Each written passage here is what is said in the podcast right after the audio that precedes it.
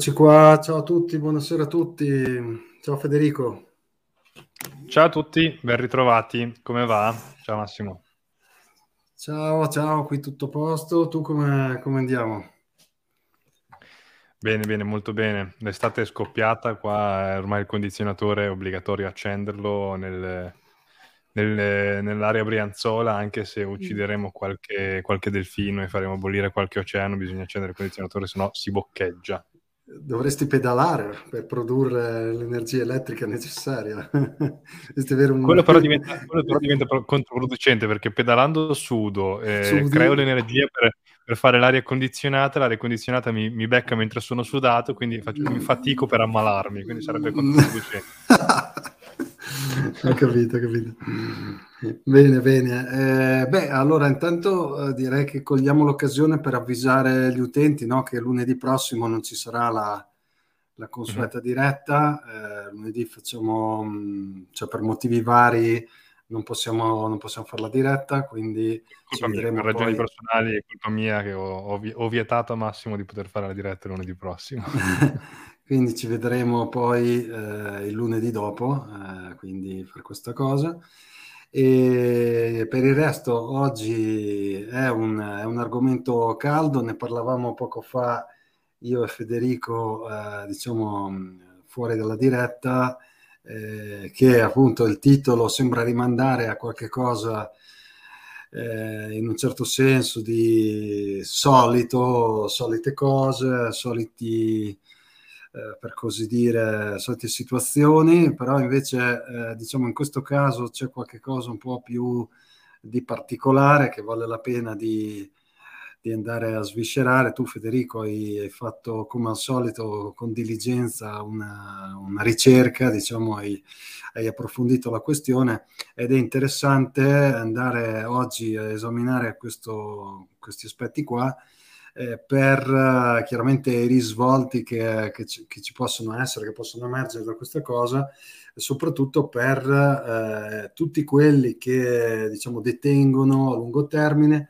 eh, quelli che comprano su exchange centralizzati e quelli che eh, magari hanno ancora dei fondi eh, su exchange centralizzati che sappiamo è una cosa che spesso diciamo di non fare, ma eh, che sappiamo benissimo che c'è tanta gente che eh, diciamo continua a fare, magari non sa, non si fida di se stessi e, e quindi operano in questo senso. Quindi oggi è interessante esaminare questa situazione perché andiamo nel dettaglio a vedere cosa, cosa succede dietro le quinte di un, um, di un exchange centralizzato, come fanno a detenere i vostri fondi, dove stanno effettivamente questi fondi e che tipo di rischi possono eh, subire questi fondi quando sono eh, diciamo detenuti da questi exchange centralizzati che come sappiamo sono comunque entità eh, totalmente regolate, totalmente soggette appunto a una regolamentazione statale o comunque eh, centralizzata.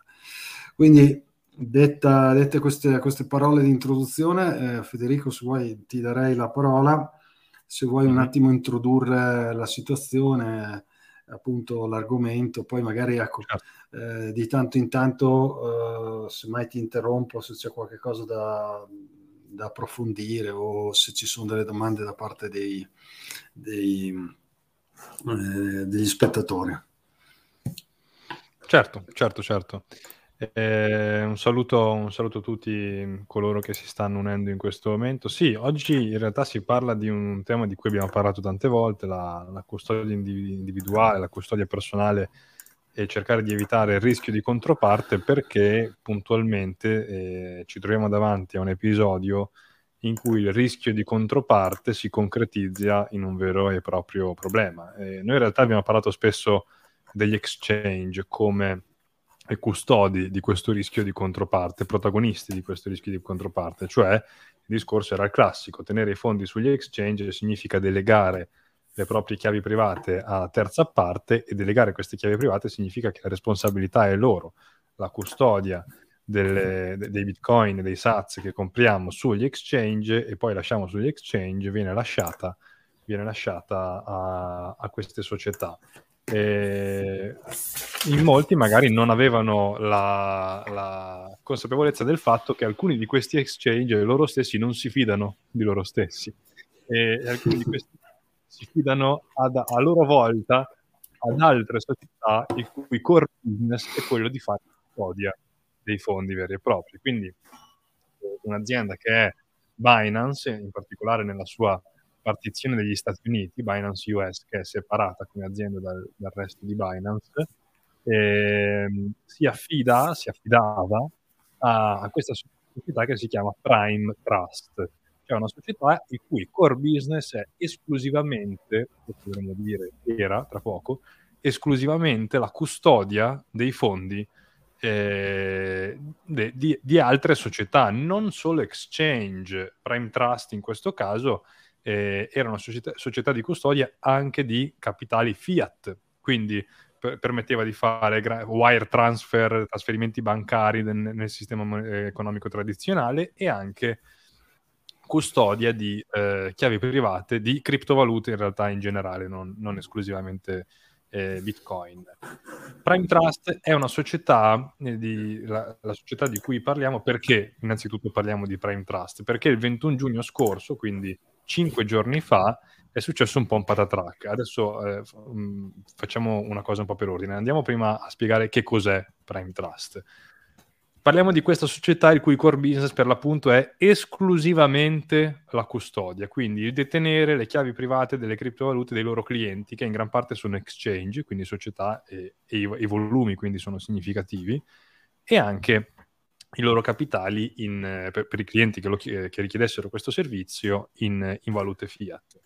Eh, società di custodia ultra regolata che ha le licenze dello Stato del Nevada, la loro sede è a, è a Las Vegas, ha le licenze dello Stato del Nevada, è regolata, è regolata anche dal regolatore federale, quindi ultra soggetta a tutte le regole eh, del, del, caso, il regolatore sicuramente eh, gli aveva già dato tutte le, le, licenze, non era una società che operava nell'ombra o in un momento di limbo in cui non c'era una chiarezza regolatoria, era tutto già eh, scritto nero su bianco e c'erano tutti i permessi per poter operare.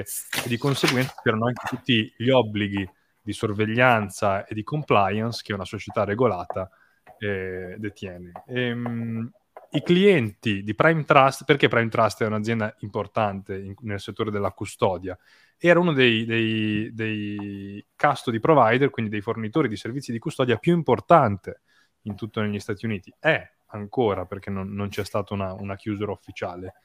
Eh, I clienti principali, per l'appunto, eh, sono o erano eh, perché poi molti clienti, ne parleremo, sono già andati via, hanno già abbandonato il servizio.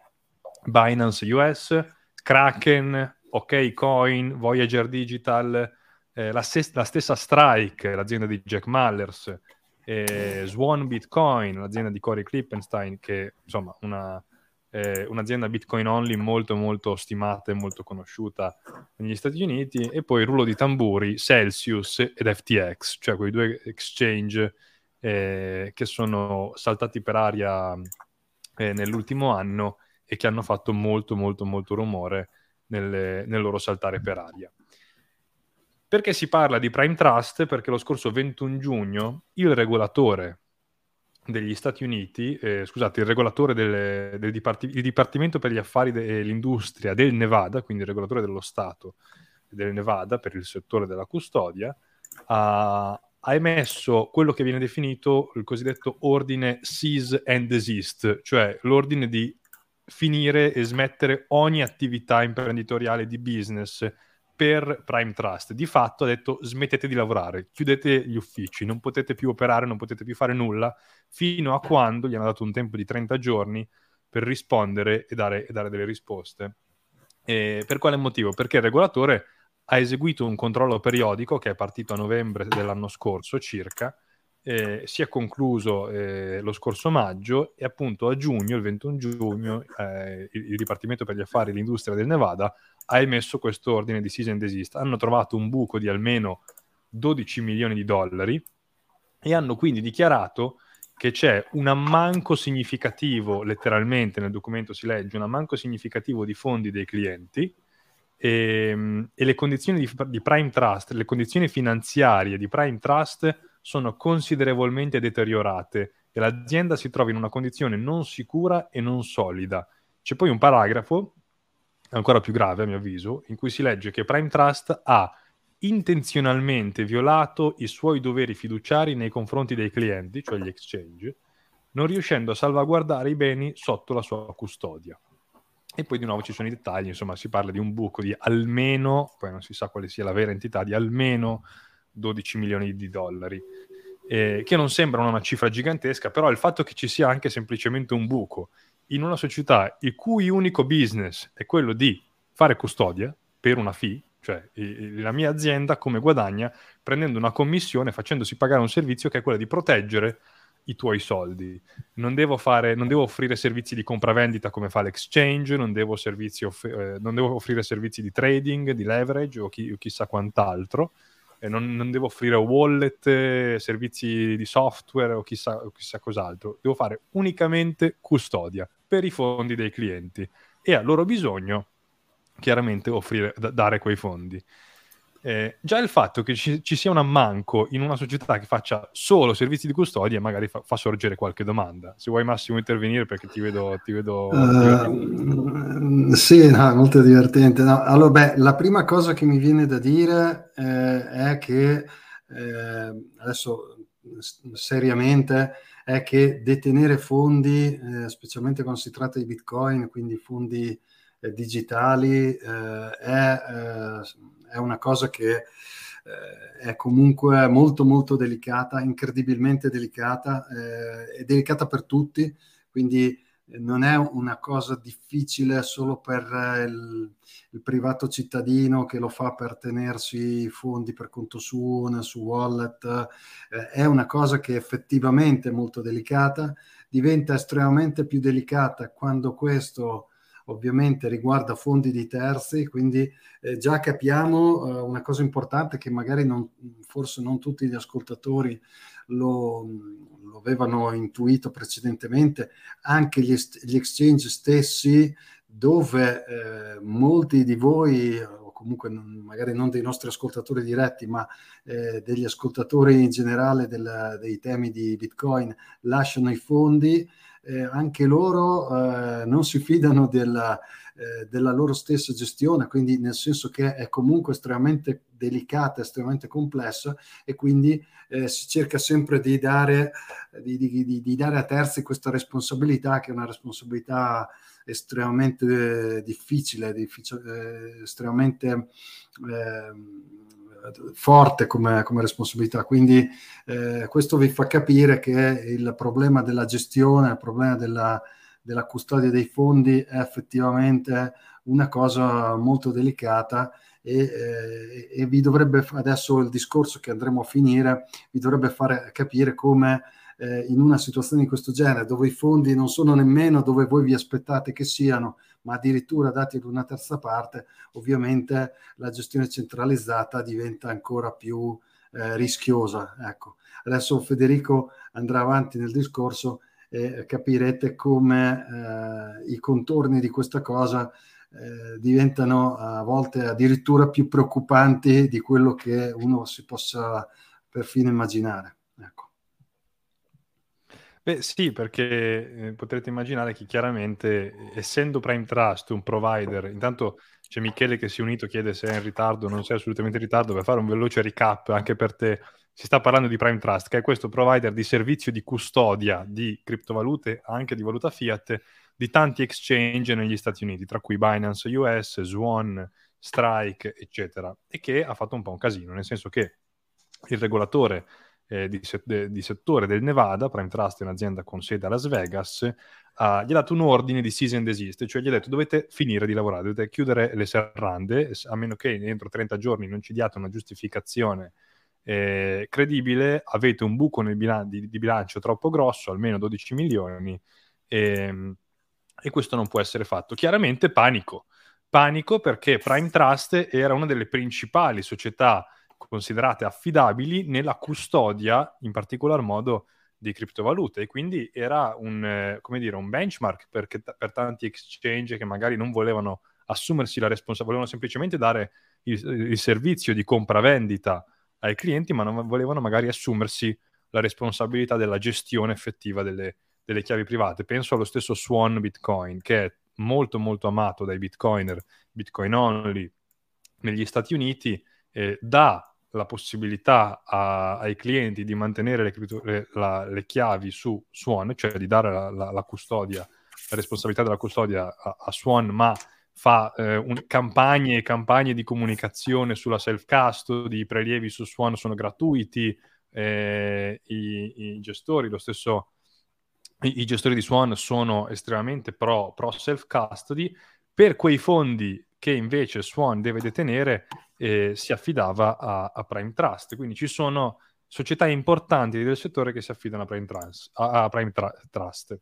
Eh, panico chiaramente nel mondo, nel mondo chiaramente anche social, tanti clienti di exchange che chiedono ai propri exchange sui loro profili Twitter se effettivamente se l'exchange sia coinvolto in Prime Trust appena esce la notizia di questo cease and desist order del regolatore eh, del Nevada, eh, alcuni rispondono, alcuni non rispondono. Swan dichiara, eh, Corey Clipstein di, di, Swan dichiara che in realtà Swan aveva già spostato da tempo i fondi da Prime Trust a BitGo, un'altra società di custodia, eh, in questo caso di criptovalute, e, ehm, e Fortress, eh, un'altra società di questo settore di cui dopo parleremo perché ha, ci sono dei contorni simpatici, tra virgolette simpatici anche su Fortress. E, panico generale. Panico generale, tant'è che il giorno successivo a questo ordine, cioè parliamo del 22 giugno, quattro giorni fa, la stessa BitGo, fornitore anch'essa di servizi di custodia di criptovalute, nonché si vocifera, non, non, penso sia ufficiale, ma si vocifera sia anche la custode delle chiavi private dei bitcoin di El Salvador, cioè del, del, del, eh, delle, delle, casse sovrane, diciamo, del governo di El Salvador, BitGo, eh, BitGo aveva un accordo per acquisire Prime Trust. Cioè, Bitcoin doveva comprare Prime Trust sostanzialmente, la società. Che succede il 22, dopo questo eh, cease and desist order, Prime Trust, pre, eh, scusate, BitGo fa un tweet dove dice che eh, dopo la due, la, la due diligence per acquisire l'azienda non è andata a buon fine, quindi l'acquisizione viene interrotta, non ci sarà alcuna acquisizione di Prime Trust. Altro panico. Se BitGo, che era già pronta con gli accordi per comprare Prime Trust, dice che non la compra più, allora effettivamente forse ci sono, ci sono dei problemi. Eh, come si è arrivati a questo punto? Eh, le domande sono tante, perché Prime Trust in teoria era una società che stava crescendo tanto. Solamente un anno fa Prime Trust ha raccolto in un round di investimenti non uno, non 10 milioni, non 50 milioni, ha raccolto 100 milioni di dollari. 100 milioni di dollari, sono tantissimi. Come fai a buttare e a bruciare 100 milioni di dollari in un anno e ritrovarti con un ordine di season desist dal regolatore per chissà cosa è successo? E non ci sono, come dire, risposte ufficiali. Prime Trust, da quando è arrivato questo ordine, non ha dato alcuna risposta ufficiale, non è uscito un comunicato stampa, è, è, non è uscito un, un comunicato stampa, è silenzio assoluto. Tendenzialmente quando c'è silenzio assoluto le cose non vanno molto bene, ecco. Eh, però senza balzare alle conclusioni si possono fare un po' di, un po di, di indagini e capire cosa può essere successo.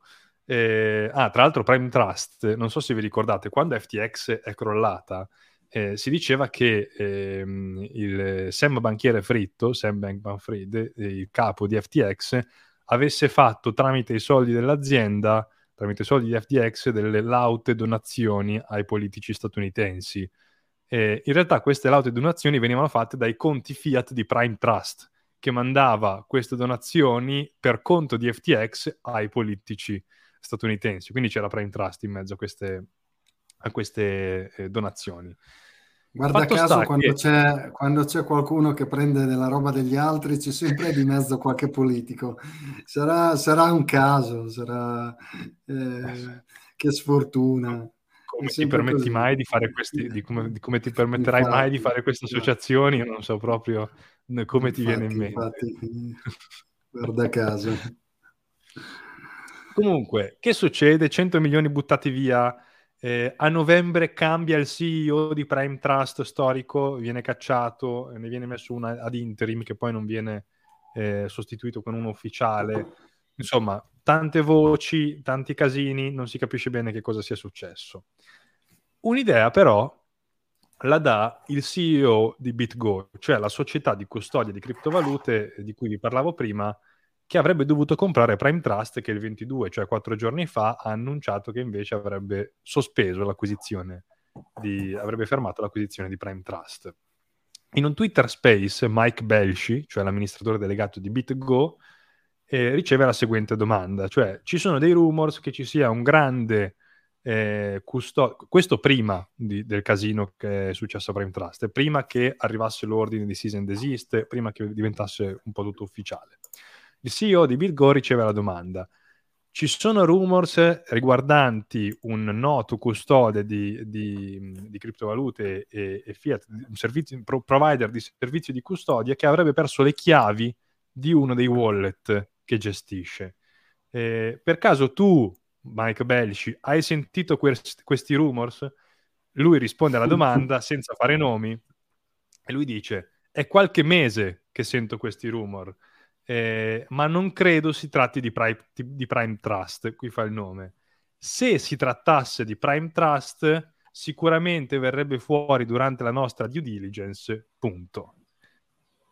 La due diligence è stata fatta e quattro giorni fa BitGo ha sospeso l'acquisizione di Prime Trust. Quindi fate voi 2 più 2, non c'è, alcuna, non c'è alcun documento ufficiale a provare questa cosa, però è abbastanza evidente. Un grosso rumor di una, un'azienda di custodia, di provider di servizi di custodia che avrebbe perso le chiavi di uno dei wallet che gestisce. Quindi le chiavi di un wallet all'interno del quale ci sono i bitcoin e anche le altre criptovalute gestite per conto degli exchange, cioè somme significative. Che a loro volta, e... che a loro volta hanno quelle dei clienti.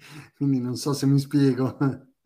Ma in realtà, in realtà probabilmente lo, la stessa Prime Trust ha i fondi dei clienti degli exchange, sono gli exchange ad affidarsi a loro, solo che poi eh, questa è una parte, perché poi quando gli exchange vanno a gamba all'aria sono i fondi degli exchange che vanno a gamba all'aria, quindi si tratta in realtà anche di magari di allocazioni, di allocazioni specifiche, non si tratta di un 100%, 0%, in parte magari lo tiene FTX fino a quando non salta per aria, in parte lo tiene eh, Prime Trust. Fatto sta che queste dichiarazioni fanno sospettare in modo abbastanza fondato che Prime Trust potrebbe avere perso le chiavi, cioè il suo unico business model. Cioè l'unica cosa che dovevano fare era custodire le chiavi. Questo era il lavoro di questa azienda qui. E, ehm, non dovevano fare n- nient'altro, solamente custodire le chiavi. Avrebbero perso, eh, resta comunque obbligatorio utilizzare il condizionale, le chiavi di uno dei wallet che gestiscono. Cosa si fa in questo caso? Uno pensa, beh, ok, già hai fatto una figuraccia perché tu dovresti essere uno dei, dei, dei, player più fidati del settore che forniscono questo tipo di servizi, avvisa tutti i clienti, di a tutti di recuperare i propri fondi, eh, fai la dichiarazione di, di, di bankruptcy, di, di bancarotta e, e cerca, più, il, cerca, di contattare le assicurazioni perché sicuramente queste società devono avere accordi, degli accordi con delle assicurazioni se io perdo i fondi, devo avere, cioè, se ho il rischio di perdita di fondi, il mio principale rischio di business è il rischio di perdita di fondi, devo fare degli accordi con delle assicurazioni in caso io perda questi fondi. E che succede? Non si sa nulla chiaramente, perché se noi stiamo parlando qui al condizionale significa che non c'è mai stata nessuna dichiarazione di prime trust relativa a una perdita di chiavi, di fondi e quindi eh, regolatore che interviene, assicurazioni che intervengono, eccetera, eccetera. Eh, si dice un'altra cosa, questo è un altro rumor, non c'è una cosa, di nuovo stiamo parlando di, di rumor, eh, però sono rumor che vengono da più fonti diverse e tutti nella stessa forma, quindi hanno una, una, una credibilità significativa. Questo rumor dice una cosa che sarebbe abbastanza sconvolgente, cioè Prime Trust che cosa fa?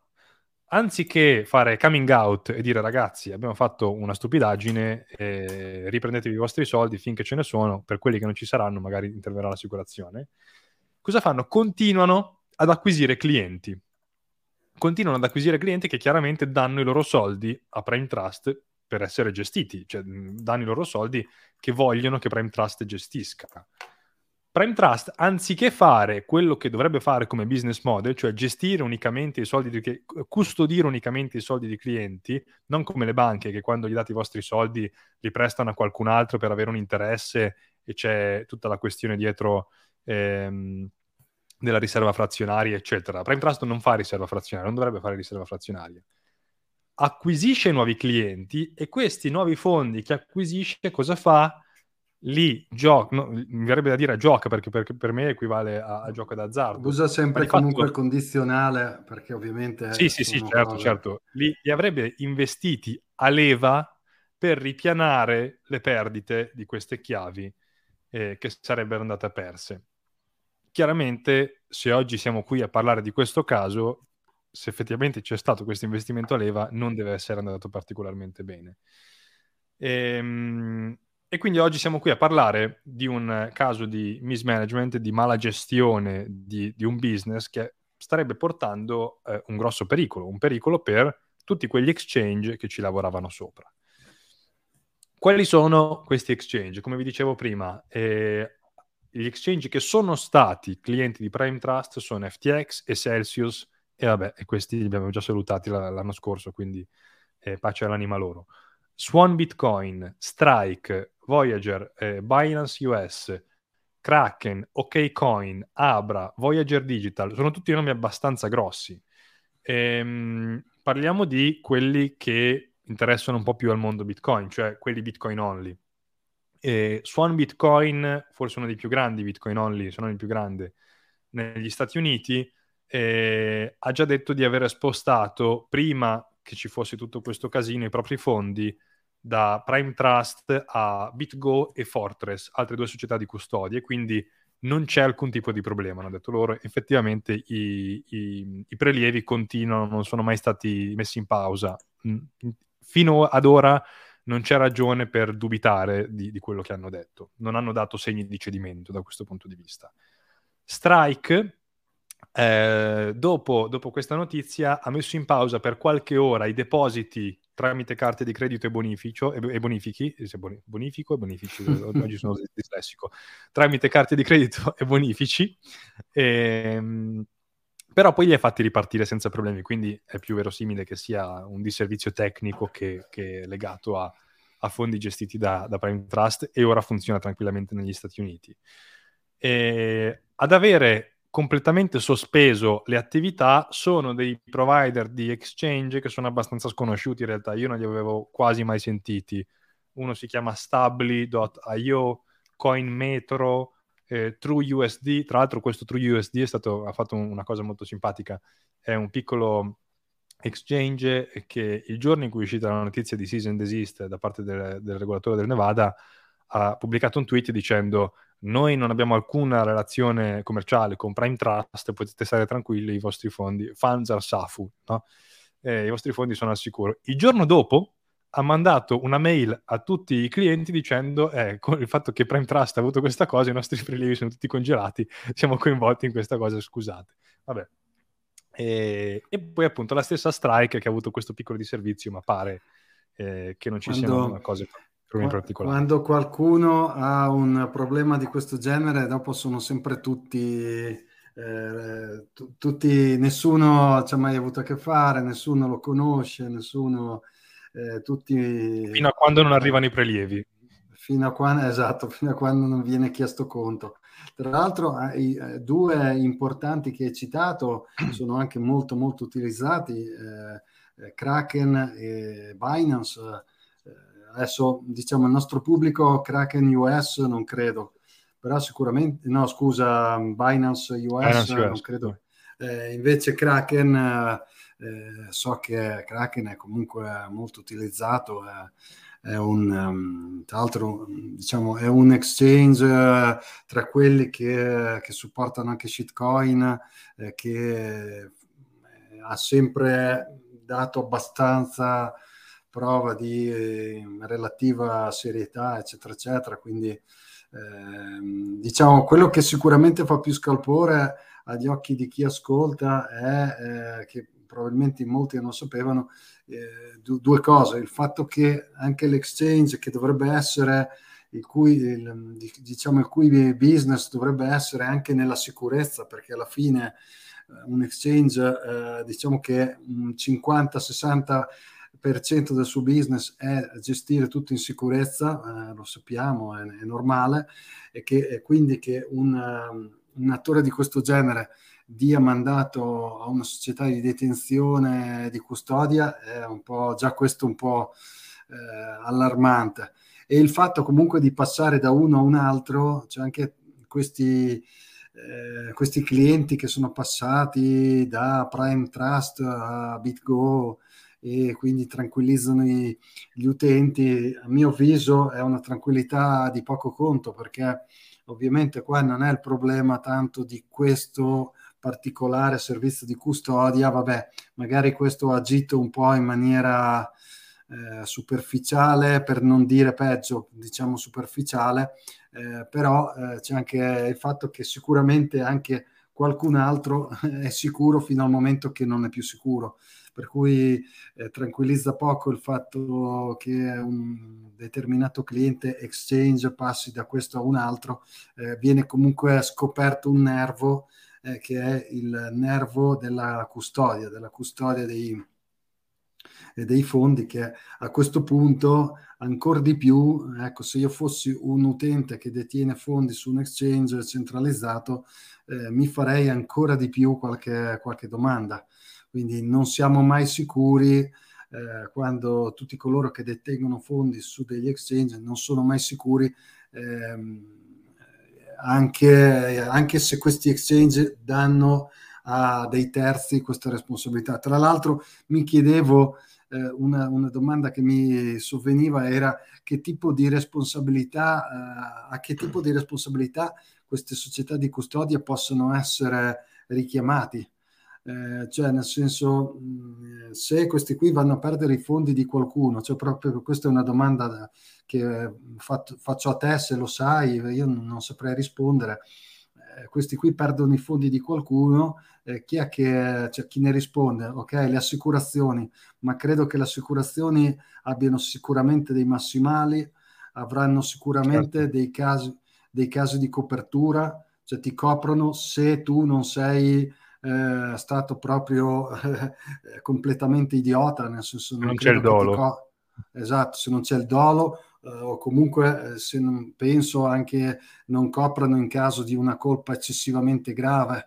Eh, quindi mm, non so, cioè, ci saranno, io vedo che quando si ha a che fare con un'assicurazione eh, i modi per cui l'assicurazione cerca di non pagare sono mille e mille, quindi sicuramente queste assicurazioni, oltre a introdurre un massimale, eh, hanno delle clausole assolutamente super sottili in modo da eh, cercare di limitare il più possibile il caso in cui debbano pagare. Quindi mi chiedo poi alla fine eh, questi, questi ammanchi, eh, quando anche per esempio si tratti eh, di frode, quindi ca- nel caso in cui, che ovviamente non sappiamo, e tutto quello che abbiamo detto fino adesso eh, è tutto condizionale, tutto ipotetico, ma nel caso in cui la situazione in questo caso specifico sia andata effettivamente come abbiamo avuto rumor che possa essere andata, la cosa sarebbe molto grave, ci sarebbe in questo caso un dolo e quindi sicuramente l'assicurazione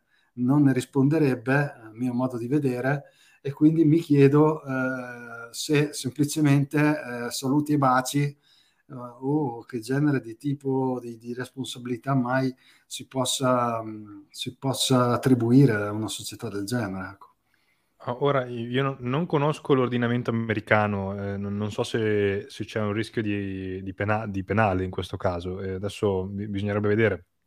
Di nuovo, qui stiamo parlando di, in questo momento di ipotesi, perché Prime Trust non ha ancora rilasciato uno straccio di comunicato stampa su, su quello che è venuto fuori in questi giorni, presumibilmente nei prossimi 25 giorni, perché dal, dal 21 hanno 30 giorni di tempo eh, nei prossimi 25 giorni dovranno rispondere all'ordine di season desist del, del regolatore del Nevada.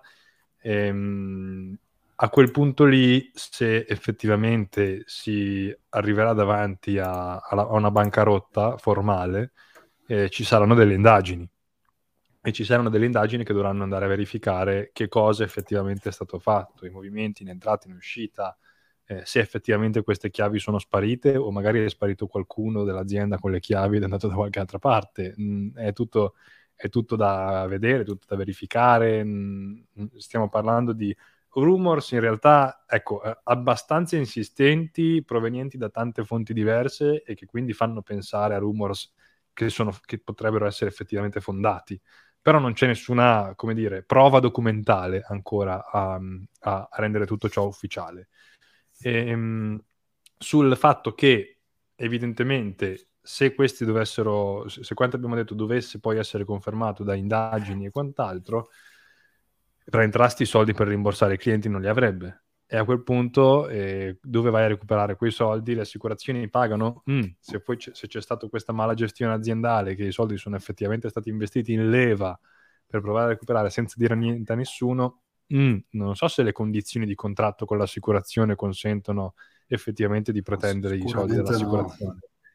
E, ehm, a quel punto scatta il penale? Questo sinceramente è una domanda alla quale non ho, non ho risposta. Vedremo, comunque nel caso terremo aggiornati, aggiornati tutti quanti nel tempo. Diciamo che i creditori... non, è cosa, non è una cosa che si risolverà nel giro di due settimane, ecco. Diciamo che i creditori se ne fanno poco del penale, nel senso che, vabbè, se anche sbattono dentro qualcuno, eh, i soldi non li, rivede, non li rivede nessuno. Quindi sì, eh, la questione è un po' delicata e assolutamente... O entrerà in gioco la Fed a, a, stamp- a fare un prestito eh, d'emergenza? Non so. si, si, stampa, si stampano un po' di soldi, via, tanto... Oh, questa è un'entità ultra regolata che, che opera nel settore finanziario e quindi potenzialmente c'è il caso che possa avere i requisiti per accedere, come dire, a a prestiti di ultima istanza, di emergenza, però insomma, qui, qui, stiamo facendo esercizi mentali, quindi non, non c'è nulla di, di, di, di provato. Pri, prima C'era... di...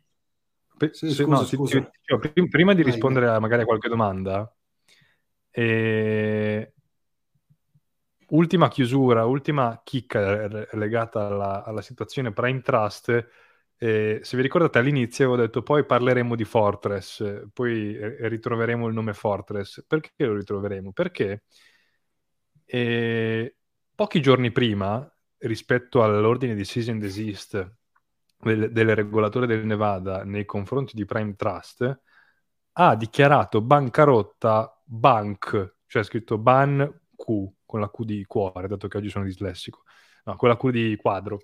e questo Banco che è una società, è una sussidiaria, una società sussidiaria di Prime Trust, ha dichiarato ufficialmente bancarotta.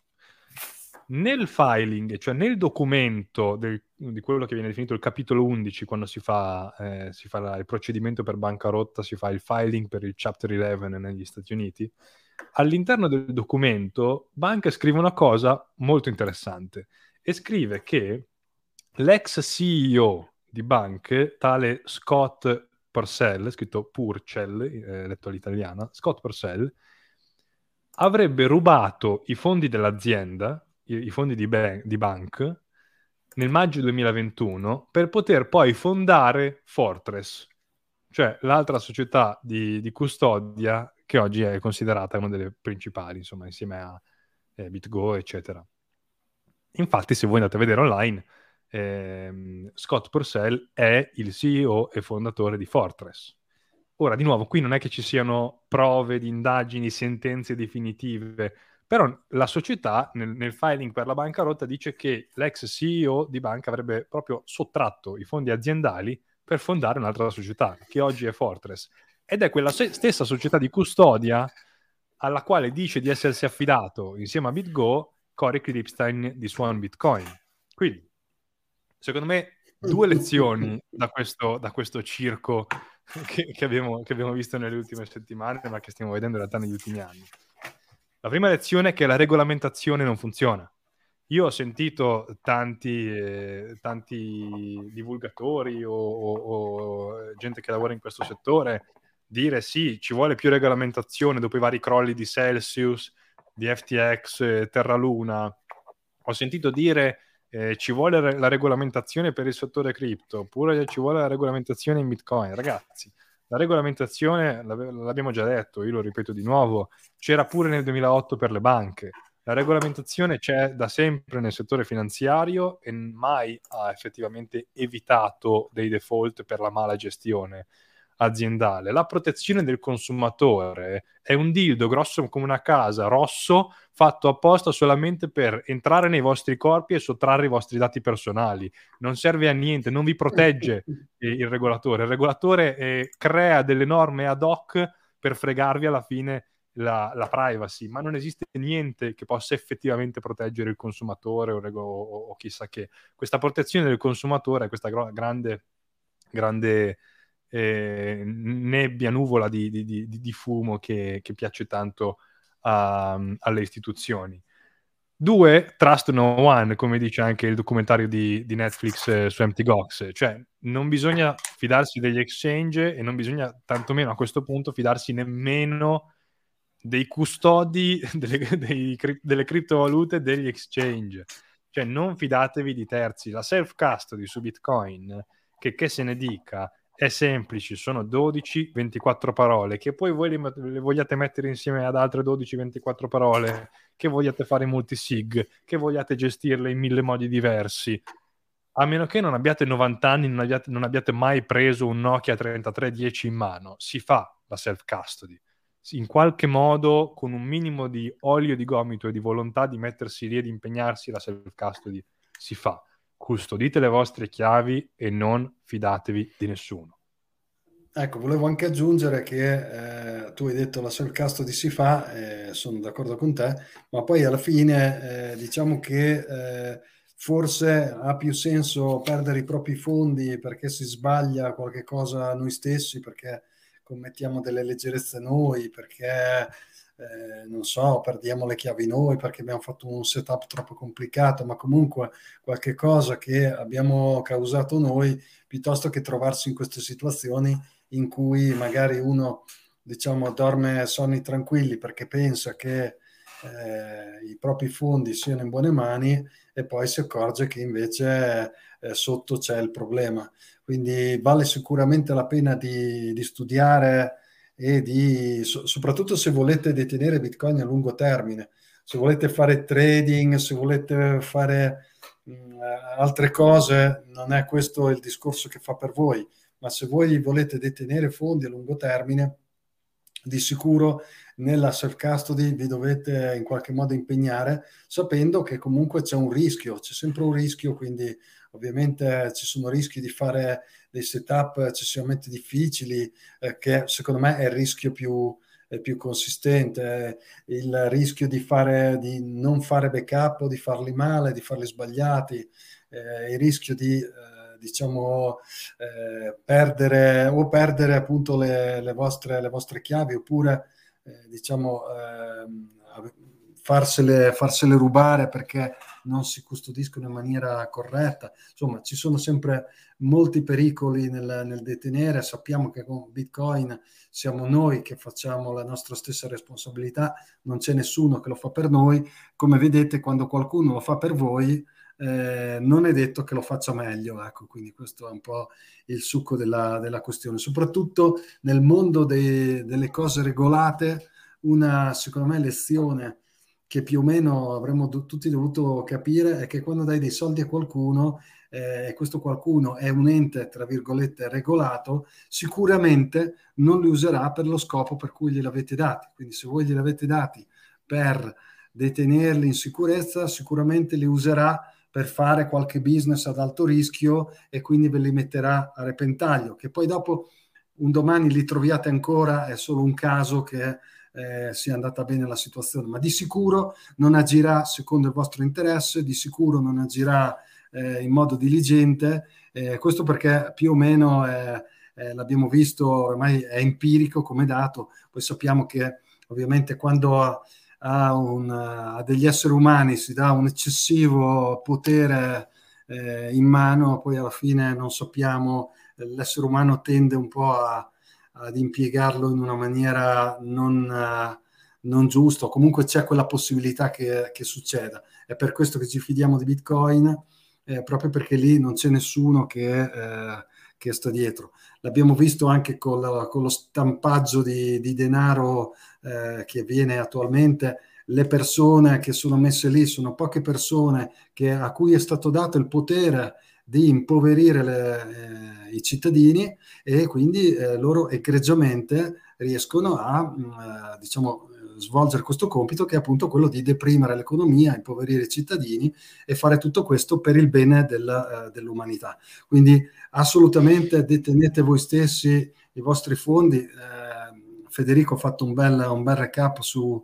su, questa cosa, questa è sicuramente una lezione da tenere e sappiate, oggi sapete anche che quando i vostri fondi sono su un exchange centralizzato eh, non, sono, non è detto che stiano effettivamente su quell'exchange. Quindi in questo caso dopo c'è una, una, miscellanea di responsabilità che rende assolutamente più complicato in casi di guaio uscire fuori e ritornare in possesso dei propri fondi. Se vuoi possiamo vedere qualche osservazione, c'erano diverse cose.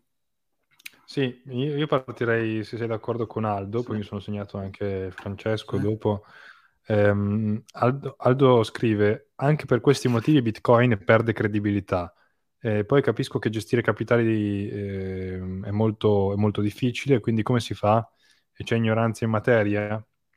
Io, Aldo, se permetti, dissento sulla prima parte, nel senso che non penso affatto che vicende come queste, Prime Trust o vicende come quelle dell'anno scorso, eh, Terra Luna, FTX, Celsius eh, e chi più ne ha più ne metta, facciano perdere credibilità a Bitcoin. Al contrario, secondo me, confermano ancora di più il motivo per cui Bitcoin eh, ci è stato donato, il motivo per cui oggi serve Bitcoin e confermano lo use case principale di Bitcoin, che è quello della custodia individuale, della, soprattutto della responsabilità eh, individuale. Cioè, mi spiego molto velocemente, eh, non è che ci siano tante alternative al delegare la responsabilità a terzi quando si parla di valuta fiat, a meno delle montagne di contanti da, da, da detenere chissà dove. Eh, le, altre, le, alternative sono eh, dare i propri euro, i propri dollari o, chi, o chissà cosa a vari, a vari, enti che custodiscono, ma in realtà fanno anche girare i, i nostri soldi, che siano banche, eh, conti, eh, applicazioni, servizi di pagamento e chissà quant'altro. C'è sempre il rischio di terza parte. Bitcoin in realtà, questi, questi episodi provano esattamente che se sei uno che prende Bitcoin e decide poi di, de- di delegare la responsabilità a, a, un ente, a, un ente, terzo, sei un coglione. Adesso, non tu, Aldo, eh, non tu, è un, un, un sei generico, ma è esattamente il contrario del motivo per cui Bitcoin è nato. Cioè, Bitcoin è nato perché debba essere semplice gestire i propri soldi, avere 12 parole, 24 parole, multisig, qualunque modalità si voglia, per evitare che se fallisce un'azienda, allora poi io possa rimetterci i soldi. Secondo me questi episodi provano ancora una volta l'utilità e lo use case principale di Bitcoin. Secondo me gli fanno acquisire credibilità al contrario. Interessante. Ehm... Andiamo con Francesco magari? Sì, sì.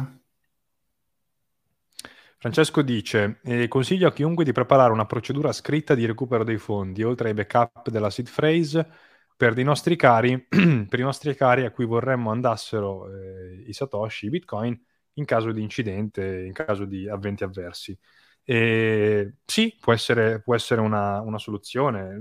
Giustamente, magari eh, chi, chi, di noi in questo mondo chi, chi, di voi all'ascolto può essersi fatto mille strategie di multisig, anche magari complessi, o semplicemente si trova chiaramente con eh, dei genitori eh, un, po', un, po', avanti con l'età che non sono molto avvezzi alla tecnologia, è una possibilità, succede, succede a tanti.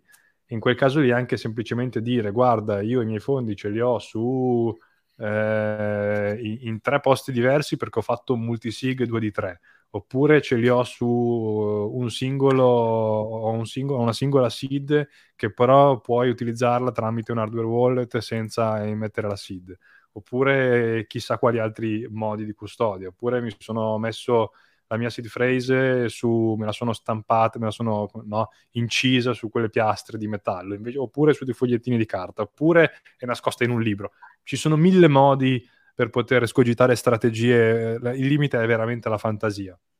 Chiaramente però una volta che uno recu- recupera queste parole deve essere in grado di capire come fare, cioè deve avere davanti un PC o un telefono, eh, avere un software che non sia eh, un, ma- un, malware possibilmente, un, un wallet eh, possibilmente open source, bisogna dargli un attimo, di, un attimo di, di procedura. Può essere un'idea. La criticità con questa cosa è che se poi viene fregato, viene rubato eh, da, da, qualcuno il foglio con la procedura di recupero dei fondi, magari nel foglio c'è anche scritto dove trovare la seed phrase e quindi vai a prendere la seed phrase e poi il ladro riesce in, qualche modo a l'attaccante riesce in qualche modo a costruire tutto il percorso. Quindi forse la stessa procedura di recupero deve essere custodita eh, con la stessa sicurezza, se non con più sicurezza, delle seed phrase stesse. Eh, quindi, di nuovo, lì ognuno deve escogitare la propria strategia, però può essere un'idea sicuramente interessante. Uh, volevo un attimo uh, solo far vedere questo commento che è semplicemente uh, qua Marco dice, um, dice che è una piccola notizia aggiuntiva che Binance da settembre intom- interromperà i depositi e prelievi tramite Payment Solution Limited, PaySafe questo qui la volevo leggere perché c'è questa, questa cosa, non so se tu ne eri okay. al corrente. Onestly questo. Poi, ehm, altre cose eh, che volevi, volevi, citare? Qua c'è, vabbè, c'è Adriano, poi... Eh, eh, allora, no, no, sto, sto leggendo, in realtà sto scorrendo tra i vari commenti. Ah, c'era questo qua che, eh, questa osservazione qua che eh, mi pare che è stata già fatta diverse volte. Dice, se un governo può stampare con un clic miliardi, potrebbe acquistare con essi bitcoin e farli sparire? È... Beh, mh, mm, mm, secondo me no, per il semplice fatto che bitcoin è potenzialmente quasi infin- non è infinitamente divisibile, ma l'importante... Allora, un- una cosa importante di Bitcoin è che il numero 21 milioni è un numero eh, arbitrario, eh, è un numero che arriva eh, tramite il calcolo degli halving, non c'è una matematica particolare che eh, è arrivata a dire che 21 milioni neanche di unità, perché sappiamo che ogni unità di Bitcoin è suddivisibile in ulteriori 100 milioni di Satoshi, ehm, è il numero perfetto per eh, il circolante di una valuta. E l'importante è che ci sia un cap fisso, che poi questo cap fisso sia un milione, sia 20 milioni, sia 100 milioni o sia 100 miliardi, dipende mh, in realtà, cioè, eh, ca- cambia poco. La cosa importante è la divisibilità di questa moneta. Una, una, una, moneta deve essere sufficientemente divisibile perché ce ne siano abbastanza unità da far circolare un po' per, per tutta l'economia. E, um, Bitcoin è, non è infinit- infinitamente divisibile perché, di nuovo, a livello on-chain ci sono 100 milioni di Satoshi eh, per ogni Bitcoin. Eh, ma per esempio su Lightning ci sono già i milli, i milli, Satoshi, quindi per ogni Satoshi ci sono mille frazioni di, di, di, di, Satoshi. Questo per dire che cosa? Che se arriva un governo e decide di stampare chissà quanti trilioni per iniziare a, a comprare Bitcoin, tutto ciò che fa è togliere magari dal mercato una parte della liquidità, eh, eh, ammesso che si, sia ancora in circolazione, che ne so, un terzo della liquidità, ma significa che poi manda alle stelle il prezzo di tutta, di tutta, di tutta la liquidità che era, eh, che, che era presente prima, quindi di fatto arricchisce tutti gli holder, tu, tutti gli hodler di Bitcoin nel, nel mondo, eh, che continuano a far circolare eh, la, i, loro, i, loro, Satoshi tranquillamente e, e, l'economia continua a circolare, nel senso che se io sono un hodler a un certo punto il mio portafoglio aumenta, il valore del mio portafoglio, il potere d'acquisto del mio portafoglio aumenta del 30 o del 40% in, eh, in tre mesi perché il governo di chissà quale paese ha eh, comprato eh, tutti i bitcoin eh, liquidi sul mercato, io ho più potere d'acquisto, magari che, fa, che ne so, mi compro la casa con quei satoshi e chi ha, chi ha venduto la casa incassa quei satoshi, li spende a sua volta, l'economia continua a circolare, perché l'importante è la divisibilità. E l'importante è che se arriva un governo e fa questa roba qui, il potere d'acquisto degli altri cresce, quindi non penso che sia un problema di fatto, anzi. Poi c'è mh, mm, Simone che dice se i fondi sono sostanziosi, sostanziosi, credo che più persone comunichi la procedura di recupero, più persone metti a rischio di aggressione da parte di malintenzionati. Ecco, qui eh, bisogna sempre ricordarsi che mh, tutte queste procedure eh, e quant'altro che sia in relazione con Bitcoin eh, sono operazioni che devono essere mantenute con estrema confidenzialità. Quindi eh, in questi casi, come dice sempre Giacomo, eh, eh, la sicurezza dei fondi è data anche dalla, dalla privacy stessi, eh, con cui noi stessi ci muoviamo. Quindi chiaramente tutto questo deve essere fatto in confidenzialità. Nel momento in cui eh, queste procedure o comunque anche le informazioni riguardo le procedure venissero, diciamo, eh, conosciute da più persone del dovuto, ecco che già la procedura sarebbe compromessa. Quindi in un certo senso lì il problema secondo me è un problema di privacy, un problema di, ehm, di tenere strettamente riservato eh, non solo gli importi che si hanno, ma anche come si gestiscono eh, i backup, come si gestiscono appunto le procedure in caso di incidente, eccetera. Uh, poi cosa c'era? Eh, no, c'è Leonardo che magari fa un follow up a, a quello che diceva prima, dice eh, eh, gli, hold, gli hodler che vedrebbero salire il proprio potere d'acquisto in caso di acquisto di massa governativo indurrebbero, cioè sarebbero spinti a vendere facendo comprare il governo americano. Beh, dipende in realtà perché se compri una casa i soldi non li dai a, al governo americano. Da, o, ho parlato di americano, ho avuto un lapsus freudiano così per, perché, beh, perché, beh, siamo è quello più, beh, quello più verosimile, che, verosimile che faccia una roba del genere. Beh, siamo, beh, poi siamo colonia, no? Cioè, siamo colonia americana, esatto, siamo sì. sudditi americani, quindi è giusto, governo americano, padrone del mondo, impero, quindi è tutto regolare. Sì, beh, forse è quello più papabile per una roba del genere. Però in realtà non ha una razio, cioè al di là del fatto che se io compro una casa i soldi li do al venditore e non li do a, al, alla Federal Trade Commission o, o alle casse del, della Federal Reserve, ehm, il punto è abbastanza... È, è, inverosimile che un attacco... Di, è vero, io non, non dico che sia inverosimile eh, il tentativo di attacco, dico che sia molto molto inverosimile la, la riuscita di questo attacco perché poi più compri val- con valuta stampata dal nulla, quindi inflazioni la valuta, più fai salire il prezzo, più serve valuta per comprare ogni singola, ogni singola Satoshi e questo è un, un circolo eh, virtuoso per gli order di Bitcoin, ma un circolo vizioso per chi invece deve comprare, perché di fatto stai stampando valuta, inflazionandola sempre di più per prendere sempre più piccole frazioni di Bitcoin, quando magari arrivi a un certo punto che devi stampare un trilione di dollari per poter comprare mezzo Bitcoin. Quello diventa un po' complicato se il mercato sarà già sufficientemente liquido da poter, eh, come dire, ehm, ehm, da poter resistere a un attacco del genere. Penso che lo sia già oggi in realtà. Ora non ho i numeri alla mano, però penso che sia un, un problema abbastanza, abbastanza, come dire, inesistente, ecco. Ci, son, ci sono allora. dei problemi, non è che non ci siano dei problemi in Bitcoin. Non, non penso sia questa la cosa di cui preoccuparsi comunque. Prendiamo l'ultima domanda, eh, utente che dice, allora dice prima questa cosa, si può parlare di self-custody per quel 99% delle persone che si deve interfacciare con delle app per gestire i fondi, anche fosse l'interfaccia di un hardware wallet o le app per interagire con i nodi?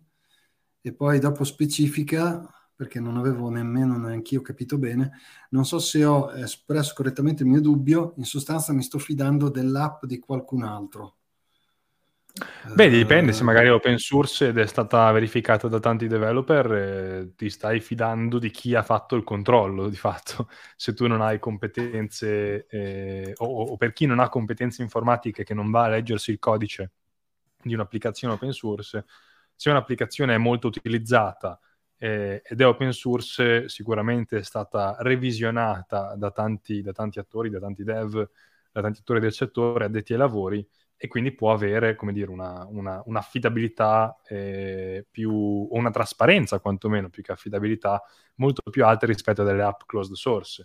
E oggi ci sono tante applicazioni che si interfacciano con degli hardware wallet che sono completamente open source e, e, che, e che, ti fanno vedere mh, in modo piuttosto trasparente, anzi ti fanno vedere in modo completamente trasparente come interagiscono o con il nodo dell'azienda che, che, che che sviluppa questa applicazione o con il tuo nodo se configuri il tuo nodo. E in realtà sì, si può parlare di self-custody in questo modo, assolutamente sì, cioè, c'è tutta la trasparenza. Già oggi ci sono un sacco di applicazioni di software che offrono la trasparenza necessaria per poter dire che non ti stai fidando di, qual- di qualcun altro in modo significativo. Ecco. Sì, oppure appunto prendi il tuo nodo, eh, lo colleghi a, eh, usi un, qualcosa tipo Electrum o comunque eh, software eh, molto um, aperto, super testato, ehm, super ehm, con, con, grandissima esperienza come questo e a quel punto lì con un dispositivo hardware e con uh, Electrum e magari anche col tuo nodo, ecco che è una buona combinazione. Poi è chiaro, ti devi comunque in un certo senso fidare anche dell'hardware, eccetera, eccetera, però eh, diciamo, come al solito non raggiungerai mai eh, il, eh, il, piatto della bilancia che pende tutto da una parte, ci sono sempre dei trade-off in ogni cosa e dipende sempre dal tuo, un po' dal tuo modello di, di sicurezza, qual è quello che per te, quello su cui hai disegnato la tua sicurezza, non è uguale per tutti. E comunque eh, sappiamo benissimo che sicurezza assoluta, eh, confidenzialità assoluta, queste cose qua non esistono, quindi bisogna trovare un, un compromesso con gli strumenti che ci sono a disposizione. Direi che siamo, siamo in chiusura. Eh, sì. Grazie a tutti. Ricordiamo, ecco, no, ricordiamo magari che lunedì prossimo non, eh, non ci sarà, non ci sarà eh, la classica Monday Live e quindi l'appuntamento per il nostro consueto appuntamento non è più al 3 di luglio, non è più lunedì 3 luglio, ma è per lunedì 10 luglio. Esatto, bene, grazie a tutti, perfetto, eh, grazie dell'attenzione, ci vediamo quindi la prossima volta. Grazie a tutti. Ciao ragazzi, ciao a tutti, grazie come sempre, buona serata.